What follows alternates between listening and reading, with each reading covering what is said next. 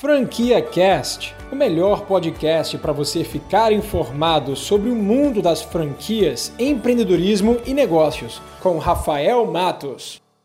Eu quero iniciar contando uma pequena história da minha primeira jornada empreendedora. Nos Estados Unidos, quando eu me formei em administração, no meu último ano de faculdade, eu acabei assistindo um case de sucesso de uma empresa americana recém-fundada que já tinha virado uma empresa milionária porque elas prestavam assistência técnica de iPhone. Fazia reparos de iPhone, que na época a Apple não lançava, não tinha lançado ainda é, o sistema, o programa deles de assistência técnica na própria loja. Então essa empresa tinha acabado de expandir com esse modelo e ainda não tinha chegado nada no Brasil. Era o meu último ano de faculdade, tinha acabado de assistir esse case e eu pensei, cara, tenho que trazer essa ideia para o Brasil. Mas antes disso, eu preciso validar, preciso entender esse negócio. Foi então onde eu comprei um iPhone quebrado, paguei 50 dólares, foi o investimento do meu negócio. Comecei a mexer no iPhone, aprender os vídeos no YouTube, aprender como abrir, como trocar a tela, como trocar a placa-mãe. Reparos teoricamente simples, né? Que eu, através de uma ferramenta e de vídeos, de vídeos no YouTube,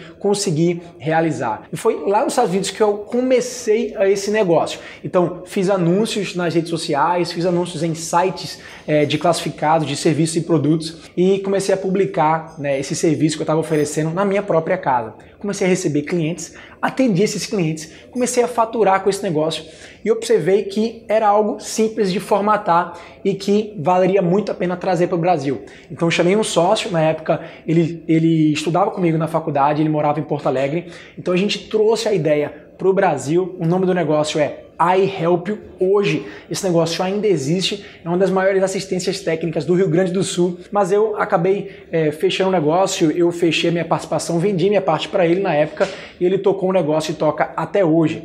Mas Naquela época que a gente veio para o Brasil, a gente estava com a ideia de crescer através de quiosque em shopping. Eu queria muito franquear essa ideia. Eu achava que era muito franqueável, era muito escalável crescer através de um modelo de franquia em quiosque em shopping, oferecendo serviço de assistência técnica imediata e também vendendo revendendo acessórios, vendendo produtos para os aparelhos da Apple ou outros aparelhos de smartphone. Então, nesse momento, a gente montou todo um plano de negócio. A gente contratou empresas para criar a parte de cenografia do que seria né, o quiosque, um quiosque super bonito, inclusive, ó, você pode ver aqui, uma ideia de fato que na época era revolucionária. Ninguém ainda tinha entrado com esse tipo de, de, de negócio aqui no Brasil. Então a gente correu e foi atrás dos principais shoppings lá de Porto Alegre e aqui de Recife, marcamos reuniões com os principais superintendentes desses shoppings e a gente se deparou com uma grande decepção. Todos os shoppings que a gente sentou para se reunir e apresentar a proposta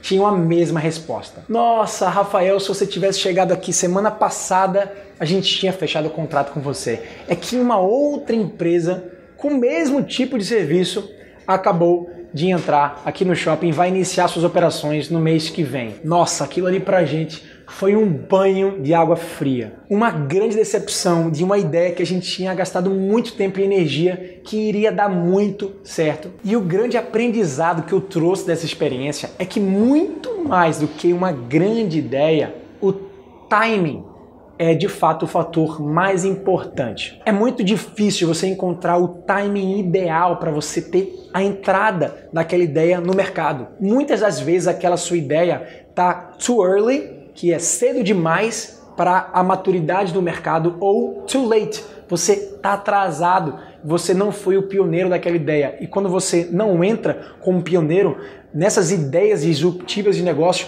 você acaba perdendo penetração, acaba perdendo participação. E para você só entender o quão crucial é esse time e o quanto até grandes empresas se perdem também né, no timing das ideias, não só a eHelp, é, entrou too late no mercado, como por exemplo a Google. Não sei se você lembra, mas alguns anos atrás a Google lançou uma rede social chamada Google Plus e foi um total fracasso, porque eles inicialmente lançaram a ideia para ser uma rede social somente para convidados e quando o Facebook começou a crescer de forma desacelerada, eles abriram, abriram para o público too late, tarde demais. O Facebook já tinha dominado todo o mercado de rede social, então o Google acabou fracassando nessa ideia deles e fechou um ano depois a Google Plus, que era a rede social da Google. E por outro lado, as ideias que entram no mercado muito cedo, que são too early, né, cedo demais para o nível de maturação daquele mercado, a gente consegue ver um exemplo muito clássico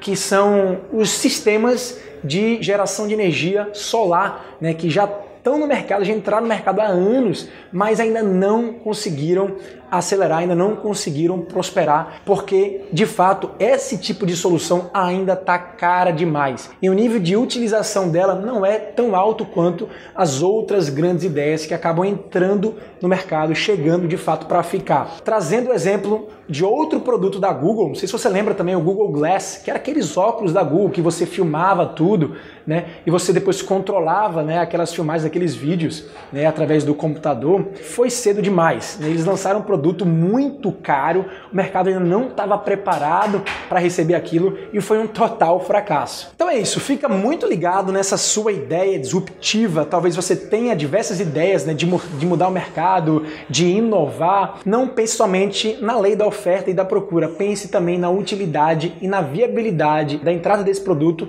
no mercado específico. Você acabou de ouvir o Franquia Cast com Rafael Matos, o podcast que deixa você informado sobre o mundo das franquias, empreendedorismo e negócios.